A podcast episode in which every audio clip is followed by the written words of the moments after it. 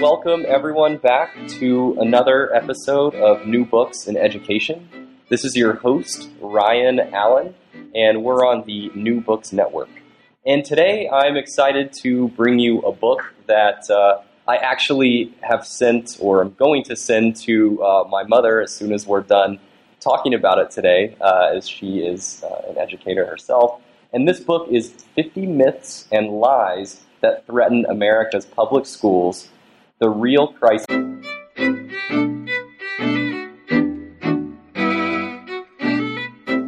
Welcome everyone back to another episode of New Books in Education. This is your host, Ryan Allen, and we're on the New Books Network. And today I'm excited to bring you a book that uh, I actually have sent or I'm going to send to uh, my mother as soon as we're done talking about it today, uh, as she is uh, an educator herself. And this book is 50 Myths and Lies That Threaten America's Public Schools The Real Crisis in Education. And this is by uh, David Berliner, uh, Berliner, excuse me, and Gene Glass.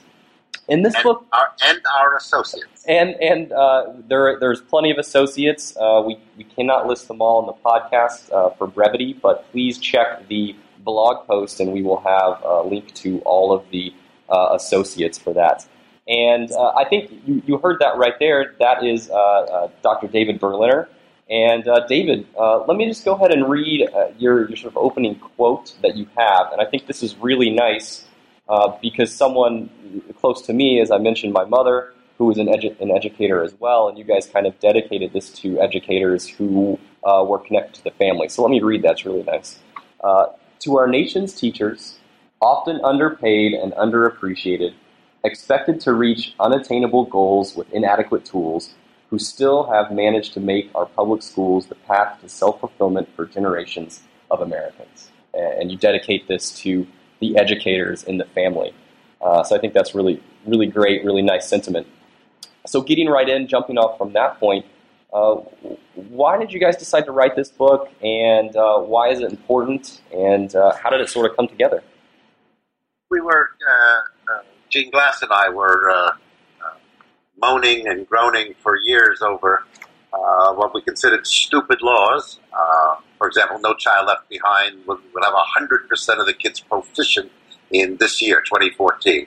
Well, that's a patently stupid law. No politicians sign on and say 100% of the kids will be uh, proficient, above average, uh, it sounds like, uh, uh you know, Lake Wobegon, and uh, it, it's kind of bizarre.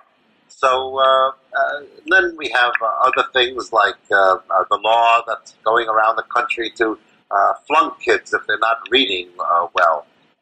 and things our legislature would say, and we would commiserate with each other and talk about it. And we kept saying we need to write a book, and uh, we didn't get to it.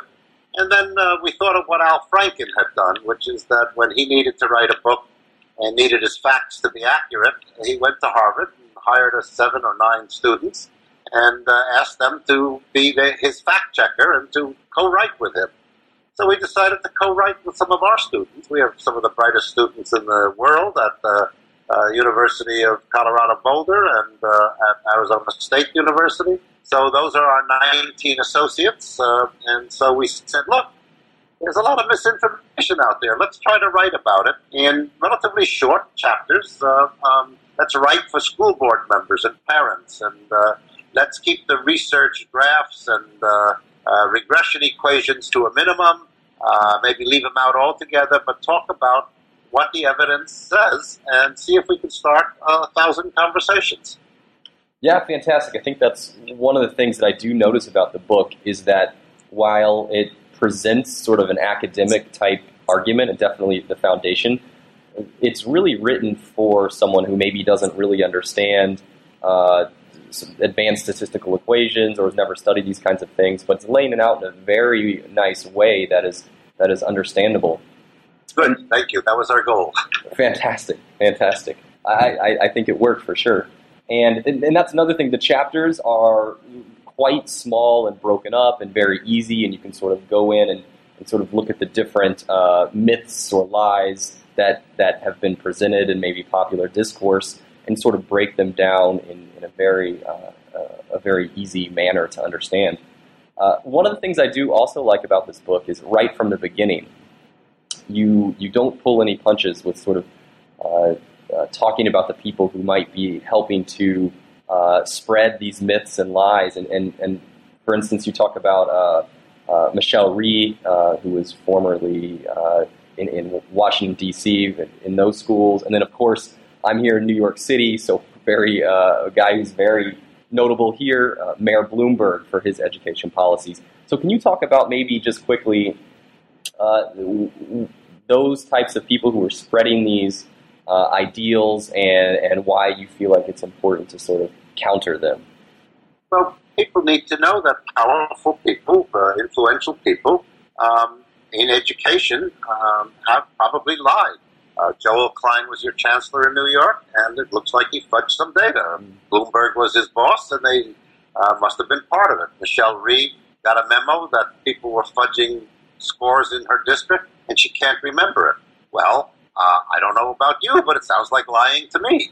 Um, uh, the uh, Goldwater Institute says early childhood education is a scam. Well, you're in New York City at the Horace Mann School. Uh, some really stupid people then are paying forty thousand dollars a year for preschool for their kids. Um, why would they do that? So people are saying things that are not true. Bill Gates, uh, he may be a very nice man, certainly in medical work, he's doing wondrous things but he really doesn't know education.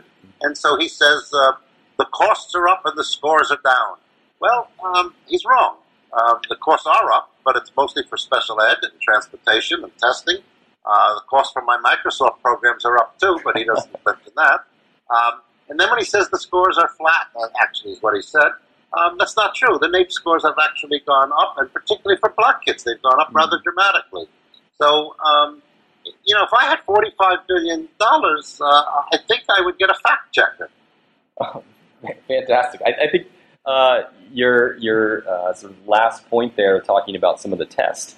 Let's let's kind of dive into the first myth that you that you guys put out there in the book, talking about these international testing scores that have gained so much popularity in the past couple years, and really since uh, Reagan's era of, uh, of uh, um, a nation at risk.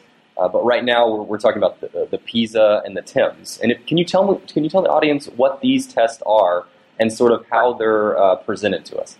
Okay, there are, there are three major international tests we usually participate in. Uh, one is the PIRLS, which is the reading test. Uh, um, one is the TIMSS, which is math and science.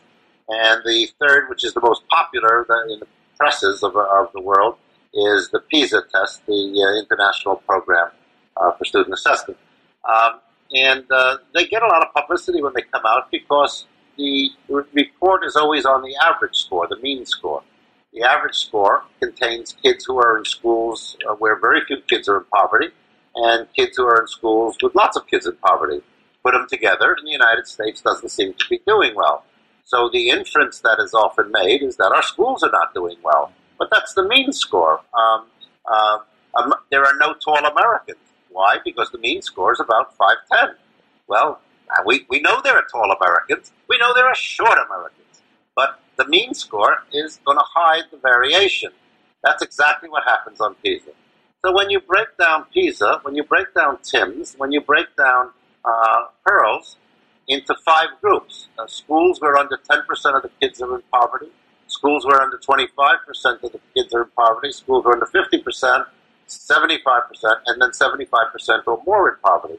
You have the five groups. It turns out that the two groups where poverty is very low, 10% or less, 25% to 10%, in those two groups, those kids score among the highest in the world in almost, well, in all three tests. And in the reading test, they score the highest in the world on the TIMSS test, math and science, where we often don't do well uh, on average because we include the kids in high poverty schools. But on, on TIMSS, um, the two groups uh, of, of American students in public schools, about 15 million uh, uh students, uh, in the schools where under 10% are in poverty, or in schools where 10 to 25% are in poverty, uh, those kids scored higher than Finland. Mm. Now, Finland has always told us they're the best nation in the world. Well, their mean score is high. That's true. It's a much more homogeneous society. Uh, and, and they produced a mean score that's quite enviable. Uh, we don't have that because we're not as homogeneous a society. We have kids going to schools where over 75% of the kids are in poverty. We have uh, black kids, poor kids, uh, Hispanic kids, American Indian kids going to school with others of their race and often their social class. And if poor kids go to school with poor kids and rich kids go to school with rich kids, they learn the norms uh, of the, their peer groups. And one group ends up going to college and doing well, and one group doesn't. Um, this this is true of every test uh, that we have out there. Our two groups of kids in schools that are doing uh, that do not have a lot of poverty are among the highest scoring in the world. Now, notice there's a, there's a side issue here that's very important, uh, uh, Ryan, to think about. Um, we were just sold the Common Core uh, of state standards because, in part, we have an inadequate curriculum and are not doing well in the international test. That is patently false. Now, the Common Core state standards may be better. That's a, that's a separate issue, okay? Uh, I, I, I don't want to get into that. But when you say that it shows that the American curriculum was inadequate, that's a lie. It's perfectly adequate in the schools that are serving kids where poverty is low. Let me give you an example uh, uh, around this. Asian American kids outscored kids in Japan, and statistically, I think tied with Korea. Now, um, Korea and Japan are always we're always told how wonderful they are, but our Asians kick the butts of their Asians. Now, how do you do that in bad schools? You can't. It means the curriculum was working, and that the cultures of families, the cultures of neighborhoods, are very powerful forces in the outcomes we get. You put a whole bunch of poor kids together with other poor kids, and we're going to get low mean achievement test scores. And that's what happens. Put them all together, the United States scores about average. Disaggregate, and we see that our public schools do really, really well when we have uh, public schools uh, uh, that are serving kids with under 50% of the families in poverty. Mm. Yeah, and I, and I think when you talk about uh, East Asia, especially Korea. I, I, lived there for a couple of years. I, I taught there for. That's why I mentioned Korea, and you also know what test hell is like for I, Korean kids and for other Asian kids. And and the question uh, I always keep asking in America is is um, do you understand that we invented childhood about 150 years ago? Okay? Uh, before that, kids worked in their parents' shop, the shoemaker shop. Girls helped their mothers in the kitchen. On the farm, they were taking care of animals. Were, we didn't have childhood. And then we invented childhood. And we like childhood. Childhood is a wonderful period of life, of, of, of nurturance and giving and growing. And now we have uh, kindergarten kids being tested so they're career and college ready. We're destroying, we're destroying childhood. And the Asians have always done that. I mean, there, there's no messing around. You're going to study, you're going to go to school in Korea, then you're going to go to after school, then you're going to go home and do your homework. And uh, they don't date as much, they don't do as much uh, uh, stuff in after school, uh, as, as far as I know, in, in some of the Asian countries. It seems to me that the better question for the United States is not whether uh, uh, we want our children to work harder. The question is whether our 25 year olds and our 35 year olds are sufficiently creative and well trained to take leadership roles in business and industry? And the answer to that seems a remarkable yes. Entrepreneurship and creativity works, and we have it for our 25 year olds. That's where it counts. Right, right. And as you mentioned, sort of the, the uh, quote unquote testing hell that, that happens over there, I definitely saw that on a daily basis and just felt so so much for the kids that were sitting in class from 8 a.m until maybe 10 at night, things like that. Uh, there was actually a law that, that was, was passed in South Korea where these special study rooms after school had to close at a certain time because they were being sort of forced to go study so late. And sometimes they would get caught having these kids here till uh, 3 in the morning or some things like that, uh, trying to make them not study as much. So, and, and it's, it is interesting as well because when I was there, people would ask sort of like what, what we did in, in America and what were our schools like. and when uh, Obama went over there, when I was there as well, and he mentioned uh, we're trying to get our schools like your schools, and they were like, "What?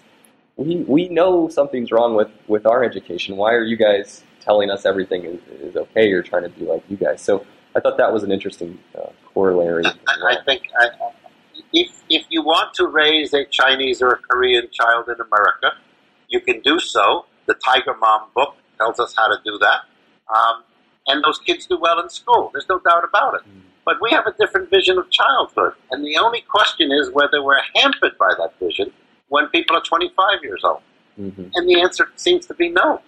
Right, right. Well, let's get back to the the childhood then. So you also wrote one of the chapters here talking about early childhood education. And some people have said that this doesn't work, it doesn't matter, we don't need these kinds of uh, we don't need these kinds of programs. Uh, and, and, and you dispute this. What is sort of, do you want to explain sort of the argument and then uh, and then how you sort of debunk that?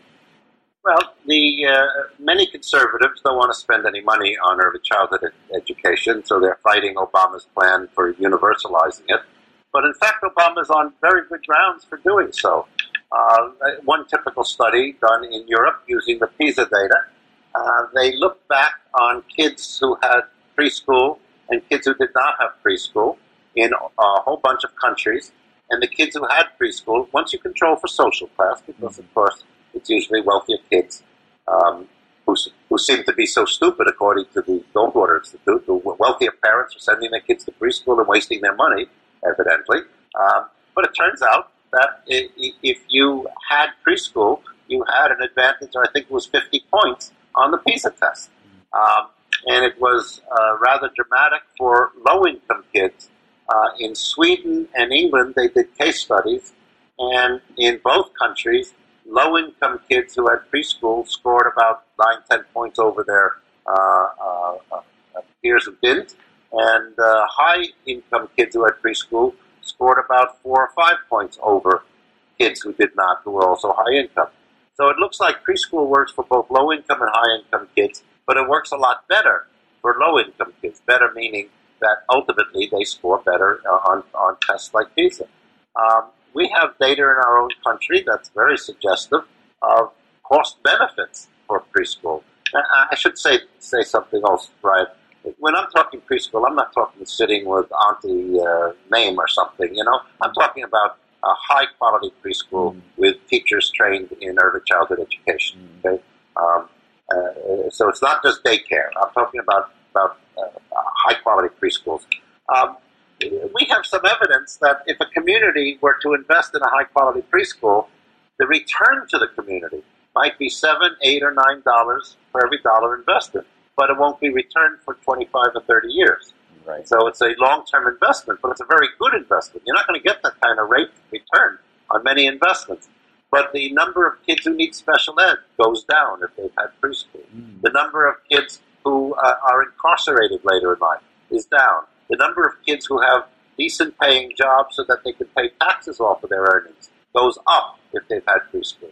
So when you start factoring in all the long term effects of what preschool has been found in at least three or four programs that were high quality and studied very well, you find that it's one of the most cost effective investments any community can make. Mm-hmm. And yet we don't have it, and it's being fought when Obama's trying to uh, offer it. Um, there's also a, a side that, that maybe needs to be talked about a little about, about the, the uh, kind of a moral issue here. Um, lots of parents, particularly single parents, are working. Um, they need some place that is high quality for their kids while they're working. If we don't take them out of the labor force and keep them in the labor force, single parents, uh, single women particularly, their children might very well suffer, and we show, see that when they start school. But if they're in a high quality daycare preschool, they're going to learn some seriation, they're going to learn their colors, they're going to do a little language work. Uh, it doesn't have to be a very academic preschool, but it always does some of that they show up in kindergarten and first grade a lot better able to learn. They've had books read to them. Um, they've had uh, food given to them. Um, these are going to be healthier mentally and physically kids that enter our public schools. And for so many single women uh, on very reduced incomes, working at the Walmarts who don't pay and the Targets that don't pay, um, we need high quality daycare. So it's a moral issue as well as an educational issue, I think, uh, if we want to keep these women in the workforce. So if we have the data and we sort of have the moral reasons, then what what are what's the, the argument that's coming from the other side saying that this it, this doesn't work? Is there bad research, or is it simply just the the nature of not wanting to spend money from the government, or are they looking at private uh, interest into this? What what's sort of the arguments coming from there that way? I think uh, there are probably many, but I think of, of, of two. Uh, one is the remarkable anti-tax uh, mm. notions that run through this country. Uh, we just had a, a, meeting of the six or so candidates for uh, governor in Arizona on the Republican side, and three of them swore to reduce our taxes and get rid of the uh, uh, personal taxes. Well, how do you run a society without taxes? I'm sorry. those are stupid ideas. They're not, and you can't do that. So part of it is this anti-tax notion that runs through the whole country. I don't want to pay for, for anything else. Uh, in fact, I want to divest myself of everything. And you see that in the um, charter school movement and the uh, voucher movement, in which we are asking people to divest themselves of the taxable schools. Our chief state school officer in Arizona made 15,000 robocalls telling people to leave their public schools and go get vouchers. So what we're seeing is uh, all over the country, uh, the anti-tax forces trying to divest themselves of one of the largest budget items in every uh, state, county, and local budget system, which is their public schools. I think this is irresponsible uh, for lots of reasons, among which uh, we, we will never be able to keep our democracy if we lose our public schools. Mm. But there's a second reason that's um, even worse. It's just plain mean. And that is, I want secure positions for my kids, and the hell with yours. Um, what you're seeing is the uh, the job market is changing radically. The number of really good paying jobs is being restricted. They're just not there like they once were. Uh, so, who is going to get those jobs? The best educated people, the, the Stanfords, the Harvards, the ASUs, which is a fine public university. Uh, the people coming out of there with the best educations are going to get those jobs. And the more I can keep uh, black kids, brown kids, poor kids, Indian kids, other kids from competing for those very good jobs, the more likely my child, my boy or my girl, is going to get one of those good jobs. So I don't want to support them. Now that I think is mean, but there are people who've expressed that. Uh, they want the opportunities for their kids, and they'll pay for that because then they know that their kids will be taken care of. That's just plain um, uh, it's self-interest at its uh, right. uh, meanest. Right. Occam's razor, getting into the self-interest type uh, type way of thinking. Uh, you mentioned, I know you didn't didn't write specifically about it in, in this in this book, but you you mentioned uh, charters and vouchers. So I'm wondering if we could just briefly discuss those for for a second. Can you maybe just, because I know some of our audience might not be as familiar, especially when, we're talking about the, the U.S. domestic uh, policies, if you could just mention sort of what a charter school is and how is it different than than our normal public school, and maybe how is it different than a private school, if you can, and then sort of what what a voucher system is as well, if you don't mind. Okay, well, the charter schools were an idea that uh, seemed innocuous enough at the time. Uh, if some teachers or some uh, entrepreneurs thought they could run a better school, uh, let's give them a charter to do so. There'll be good competition for the school. Competition is good in the marketplace. Um, all that seemed reasonable. So uh, charters uh, were long history to it, but they became became popular some years ago. Mm-hmm. Uh, Arizona, my state's one of the leaders in chartering and was one of the early chartering states. Basically, um, a district uh, could allow a teacher group to open a school, and it would be part of the district, funded with public monies. But it also allowed entrepreneurs to open uh, a public school and get public money. Mm-hmm. So if you're giving eight thousand uh, dollars a child to the public school, and I open a charter school. That is, I appeal to the state for a charter, uh, and I get it. Um, I open a school. I get a facility. I open a school. I get a hundred kids. I get eight thousand dollars for the each of the kids. So I'm making a lot of money coming in, and then I need to actually run the school. So how do I run it? I run it with teachers who I pay less. Uh, I run it with uh, computers doing some of the teaching. Uh, I run it with uh, uh, on, on the. Uh, I make the parents do the education, do the transportation, etc. And then I can make a lot of money. Mm-hmm. So with a hundred kids and eight thousand dollars a kid, you do the math. There's a lot of money in there. If I only pull out a hundred thousand from my salary, uh, that would be wonderful. Uh, um, and then if I buy services uh, from my brother-in-law or sister-in-law um, to clean the school, to provide the lunches, uh, then the family gets to keep another hundred thousand. Mm. And uh, it, this has been happening all over the country, scam after scam, uh, because the market people who wanted the charters, because they wanted the competition, don't want any regulation of the charters. Mm. So what they want is public money used for unregulated uh, schools. And it's very hard to get regulations for these schools, except fire codes and things like that. But other than that, there's they, they say, well, let a thousand flowers bloom. Uh, let's see how the charters do. Well, we now have very good evidence that the charters are not any better than the public schools. Many are worse. Few are better.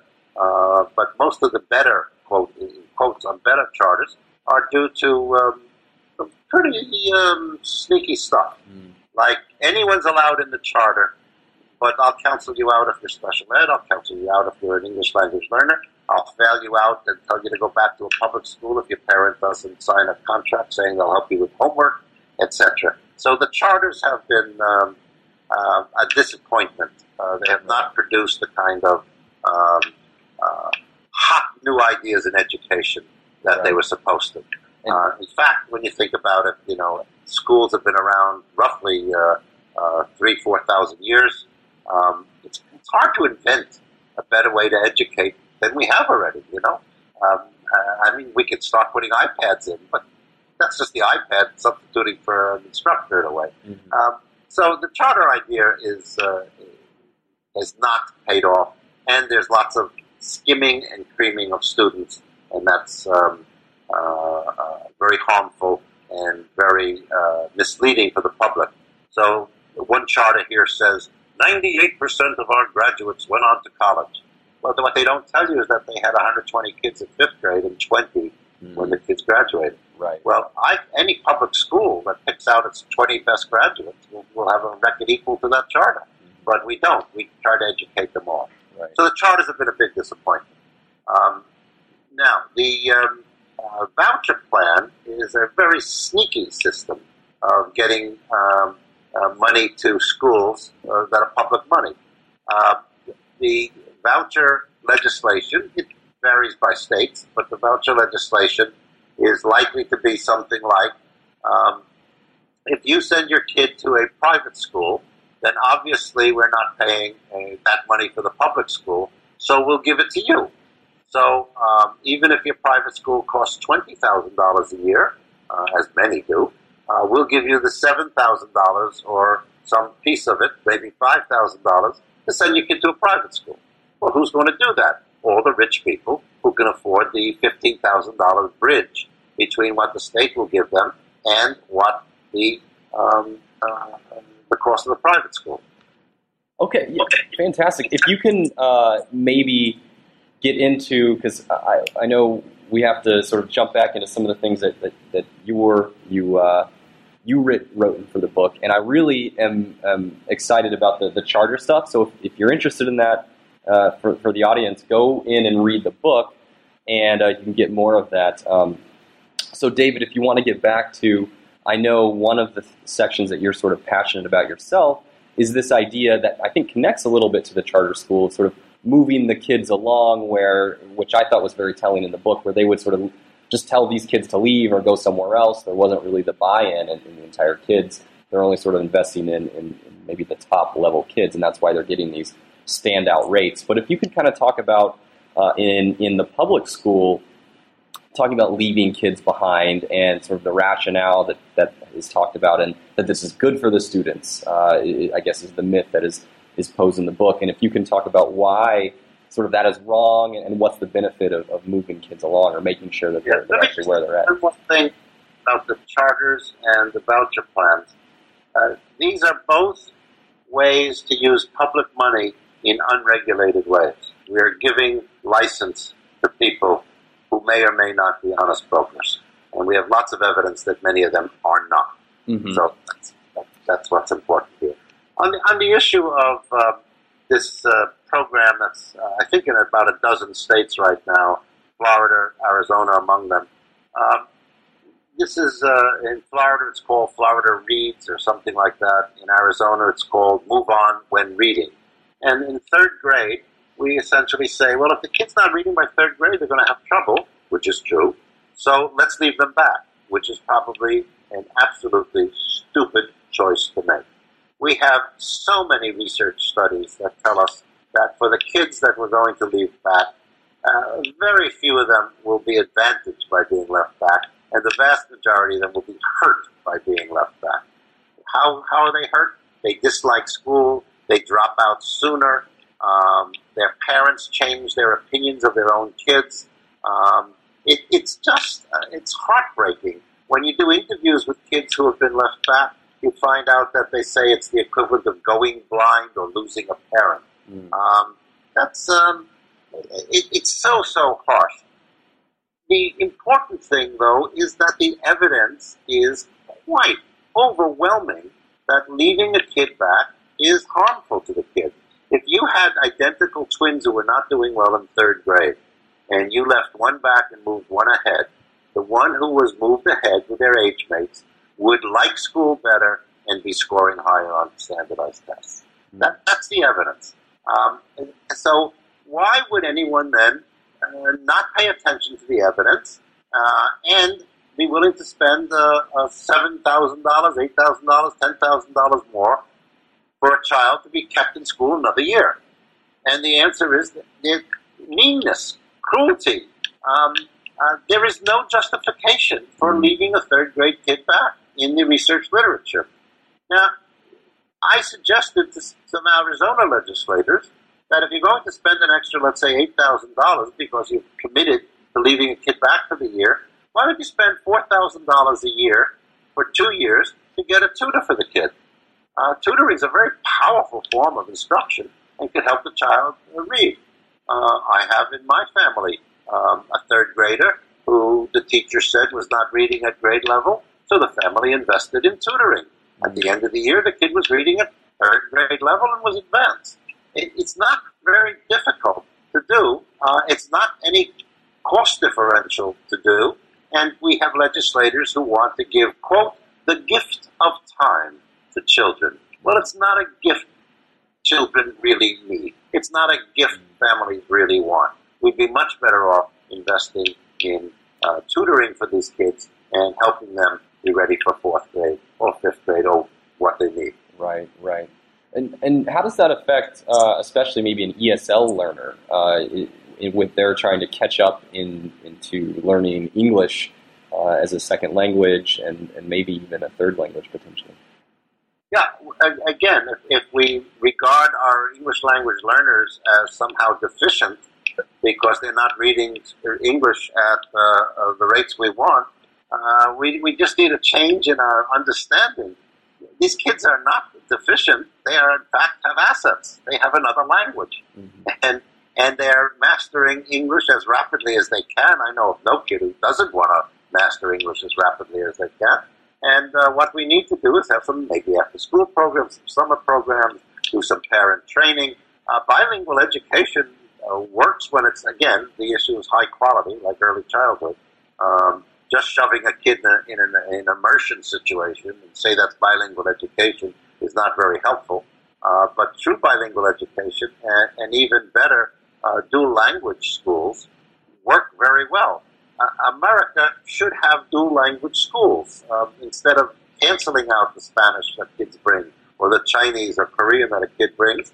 We had dual language schools, then English speakers would learn Korean or Spanish and the Korean or Spanish kids would learn English. The dual language schools are, are asset based. Most bilingual programs have some sort of belief that there's a, a deficit somewhere. Uh, that's nonsense. The people who speak two languages are actually have cognitive powers beyond uh, monolinguals. Uh, they seem more creative with language, and they actually deteriorate less slowly, uh, or, or, less. They deteriorate less rapidly when they're older because they have two stores of language.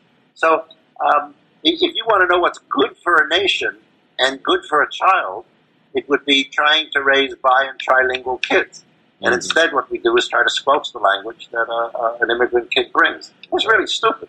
Right. And sometimes you get these calls that, you know, English isn't, or if they're not l- learning English, it's somehow un-American, or learning another language is somehow un-American. And, and you do actually hear people and, and even politicians saying these kinds of things, which uh, it sounds like you would agree is is a little bit ridiculous or a lot ridiculous. Ridiculous is a kind word. It's stupid. I mean, the evidence is that this is a stupid belief system. It's actually to your advantage to know two languages or more. Uh, so. Uh, so if you want intelligent Americans, try to preserve languages as we teach in English, not try to squelch them. So uh, the paranoia is always there when people speak another language. You're almost sure they're talking about you. So there's kind of inherent paranoia, and we got to get over it because the chances are they're not talking about you. Mm-hmm. And so, uh, and the politicians who say it's un-American, I mean, uh, are the uh, Dutch un, uh, un-Dutch? Every Dutch person speaks English. Okay, in fact, uh, they'd rather speak English. Dutch is a hard language to speak uh, in the rest of the world. Mm. the Danes speak English. The Norwegians speak English. are they unpatriotic? Do they not love their countries? So, so this this is a statement that's based on some sort of um, paranoia, and it has to be gotten past. Right, right, and it, so I, I hear all these arguments and these myths that are coming out, and I guess I have to ask. It does seem that you know, on all the myths there is somewhat of a, a, a right slant or more conservative slant. Was this was the idea in this book to sort of be calling out that uh, political wave, or did that just manifest by itself as, as it was sort of going along and you kept finding these myths? That's a very good question, Ryan. I, I, I haven't confronted it before or thought about it. Mm. Um, I, I, think um, I think it was less political. I think it turned out that way a lot of these beliefs that we uh, fight against are promoted the anti tax legislation, the anti child uh, uh, stuff, the uh, leaving back. I think a lot of that is conservative, and so we look like we're anti conservative. And but I would say most of our authors are progressive. Most educators are. Um, I know we had a few who I would call certainly middle of the road, maybe even uh, a little right of center. But um, uh, I would call all our educators pretty progressive. And, and, again, it's hard to be an educator and not be progressive. Uh, uh right. Because, I mean, you're believing in the future. You're believing in, uh, in change, okay? mm And you're believing that government, schools, can be effective in making that change. A lot of conservatives think that when the government is involved, involved um, it's necessarily evil. Mm-hmm. Well, I, I, there are very few educators hold that view. So my guess is we were uh, more progressive than we were liberal mm. or leftist. Right. And I wasn't uh, suggesting that that they're that's actually in the book, but as we start kind of talking about it and laying it out in this conversation, uh, it just kind of dawned on me that this is sort of uh, it ends up being a, maybe a, a, a, theme throughout the book that that maybe wasn't really meant to be there, but just sort of comes out but, but again, so you know, we tried the uh, chapter on uh, Teach for America. Mm-hmm. Uh, we asked uh, a local leader of Teach for America to write that chapter. Uh, he was a doctoral student in our program, and we said, "Look, you know it best. Uh, give us a fair chapter, pros and cons." Mm-hmm. And he did, and I think it was a very fair chapter. we all edited and worked on it so that it was as non-biased as could be, written from a real friend of Teach for America. Right. chapter came out and they fired him. Oh wow. So uh, just so you know, Uh, I see. Okay. Well, I guess to do him to do him justice, can you talk about what that chapter says a little bit, or what does it say? What did he find for Teach for America? Well, I mean, he he makes a, a wonderful point. I had not really thought much about before the chapter, which is that um, he thinks that a lot of Teach for America teachers um, are replacing or, or, or replacing teachers who themselves would show a lot of turnover and who are not the best in the field, or they wouldn't have that kind of placement in the lowest income schools. Now, I don't know if he's right or not, but he said, you know, that that's part of the reason he thinks that many teacher American teachers trained at very fine institutions like my own, Arizona State University mm-hmm. or Harvard or Stanford, uh, he thinks that uh, having them in for two years um, may not be all that bad. But what he admits and, and documents quite clearly is what their first two years are like. They're hell. Mm. They're untrained teachers who cannot get the uh, assignments across. Now, they learn fast, they're smart, they're committed. Some of my finest doctoral students at ASU have been ex Teach for America teachers who say, oh my gosh, this is a fascinating profession. I'd like to get into it and, uh, and, and work in it. But the majority of them in their first year are failures, the vast majority. Right. And many of them, as you know, get out in two years, most in three years.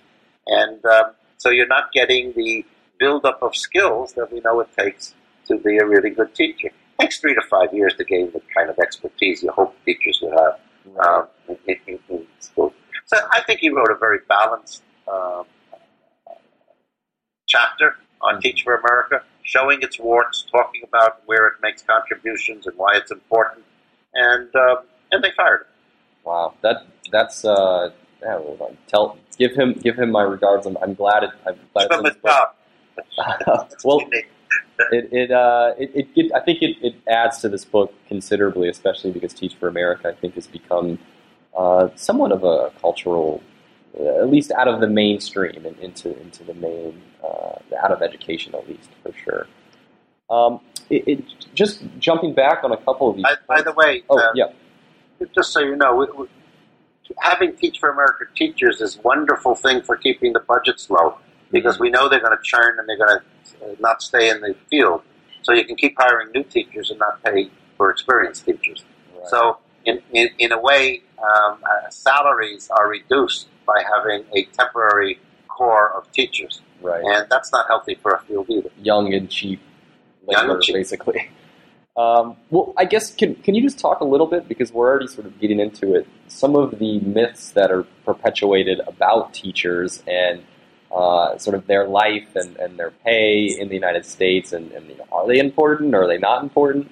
Uh, can can you talk about just maybe a couple of those? Uh, I, I, know they, they weren't your chapters, but but you're certainly. Um... Well, the, the, salary issue is very important. The, the U.S. Uh, salary structure uh, was hurt in the recent recession and continues.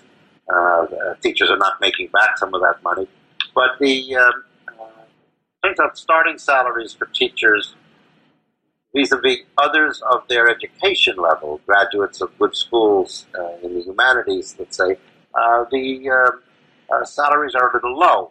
Um, more important, the salaries at the top are very low. Mm-hmm. So you don't get to um, make the kind of money over time that you would hope a professional person uh, with lots of responsibility in our society uh, uh, would make. in, in a nation state like Singapore, um, if you stay, I think it's 10 years you automatically get a uh, bonus that might be ten thousand dollars. I mean, you're a valuable person right. because you have acquired experience. So we're going to give you a bonus to make sure you don't leave. If you stay another few years, we'll give you another big fat bonus. Mm. Um, we want you to stay because we value what you know. In our country, we try to get rid of these people because they cost too much. Right. So, and, and, and what they cost is really not a lot. Right. So, uh, we have a, a problem in salaries uh, uh, also, lately they've cut benefits. Uh, they've cut the retirement plans, mm-hmm. um, and that's the simple um, notion we talked about before. That there are people in this country who don't want to pay taxes. They want to destroy the public schools and put that burden on private funding. Right. Um, this is a destruction of democracy. I mean, Jefferson wrote about this. You, you, can't have a free people without a good education system. That's that's pretty well known. Um, so on the salary issue, I think we have lots of problems. On the tenure issue, today the uh, judge in California ruled that tenure has to be abolished in California uh, the way we know it. Um, tenure um, is simply about due process. That's all it is. It, it's a guarantee to teachers that if the principal's brother-in-law wants a job, they won't throw you out and give it to the brother-in-law. Mm. It's about due process. It's about saying that if you are doing your job right in your classroom, the principal can't tell you you have to uh, promote this candidate or you have to promote this policy. That you can say no and not get fired because due process will have you keep your job. Right. Um, to do away with tenure, uh, which uh, um, has been a tradition of due process, is to um, make the teaching profession um, much closer to um, at will teaching. And at will is um, is very difficult. You're you're you're not tenured. Um, you haven't got the stability, and you also don't have the commitment. Well, it might be easier for someone just to say, you know what, I don't want to do this. I'm going to leave. Just all of a sudden, and you might leave in the middle of a semester, and mm-hmm. etc. Because um, you can't trust that the institution will provide for you. Right. Um, I think it's a terrible decision that was just made, um, and uh, it's based on um, some some very bad logic by the judge, I think, and I hope it's uh, contested. Um, the uh, the plaintiffs in the case claim that poor kids are getting grossly ineffective teachers. And I've been in lots of schools, and to see grossly ineffective teachers is very hard to find. You mm-hmm. see some teachers you might not like for your own kid, but that's a separate issue from grossly ineffective. And ten, tenure, we have very few grossly ineffective teachers for a couple of very important reasons. I mean, one of them is in a teacher education program like our own at ASU, we've been known to get rid of at least 10% of the teachers in training. Mm-hmm. Then, if they go into the field in the first five years, 50% of them leave because they find out it's not for them, or it doesn't pay well enough, or they can't guarantee the future. Right. So, what we're talking about is a field that actually polices itself very well and self selects out. Mm-hmm. At the end of those five years, we have a teacher corps that's pretty darn good. So, grossly ineffective teachers, I mean, they may vary, uh, well, they do vary in, in their competence and their abilities. But the term used in California was grossly ineffective. And you rarely see a grossly ineffective teacher. Right, right. Uh, well, that was that was great on, on the teacher issue, and again, there's there's a lot more in the book on teachers that we can't get to today. And if, and if you're interested in that in the audience, then I, I, encourage you to go check that out. David, we're coming to the end of the interview. Do you have any last words that you want to say that, that maybe you didn't get out on, on the book before we before we reach sort of the conclusion? Well, uh, what we wanted to do, and, and, and, and, most important to us, is to start conversations. We wrote this, as, as you noted, for school board members, parents, uh, uh, others in the general population who all have opinions about education, mm-hmm. Uh, but we think some of them are wrong. Uh, but we want to start conversations. Uh, so here's 50 conversations to start. Should we have school uniform? That's a conversation. Mm-hmm. The data on that is quite equivocal. Should we have a longer school day? Well, what would it do for us? Mm-hmm. That's a conversation. We address those in, in the book. Um, we may not be right on all 50 of the positions we took, but we sure think we have, uh, um, we can start a conversation and, and can represent the position. And that's really our goal. Um, there's a lot of stuff that is believed that isn't true or can't be backed up. And sometimes it, it's just out of meanness, like leaving kids back. And everything we know says that's the wrong uh, solution for the community. Um, so we hope the conversation starts. Yeah, absolutely. I think this this does it very nicely with some evidence if, if someone's interested in these these issues. Certainly. Uh, kind of our last uh, little question that we like to ask here, uh, David. Uh, what's next for you? What what's on the research plate? What are you looking into? What what interests you? Well, I'm very interested in what I call the uh, teacher effectiveness paradox. Um, the paradox is everybody's trying to judge teacher effectiveness through test scores, uh, these value-added models, when teachers don't have much influence on those. Uh, turns out that that's more influenced by the peer group one goes to school with, the cohort you're with, uh, the neighborhood you're in. What teachers do is influence individual children dramatically. Now, there are exceptions to what I say, but but in general, teachers uh, touch eternity through the students they work with, and their effects on the test scores are much more modest. But we're holding them accountable for the test scores, and we have no way of evaluating their impact on individual kids except through anecdotes and stories, Right. which we accept in lots of other fields, but we will not accept as data in education. Right. So I'm trying to sort that out. I see. Well, good good luck there, and we look we look forward to that. I'm sure it will be an interesting uh, article or maybe book even, uh, and we'll look for that in the future. Uh, but uh, David, I, I do appreciate it, and uh, just for everybody uh, on the New Books Network, is 50 myths and lies that threaten America's public school: the real crisis in education. David Berliner, Gene Glass, and Associates. Uh, go check that guy, go check it out, and I hope you guys learned something. Thank you very much, Ryan.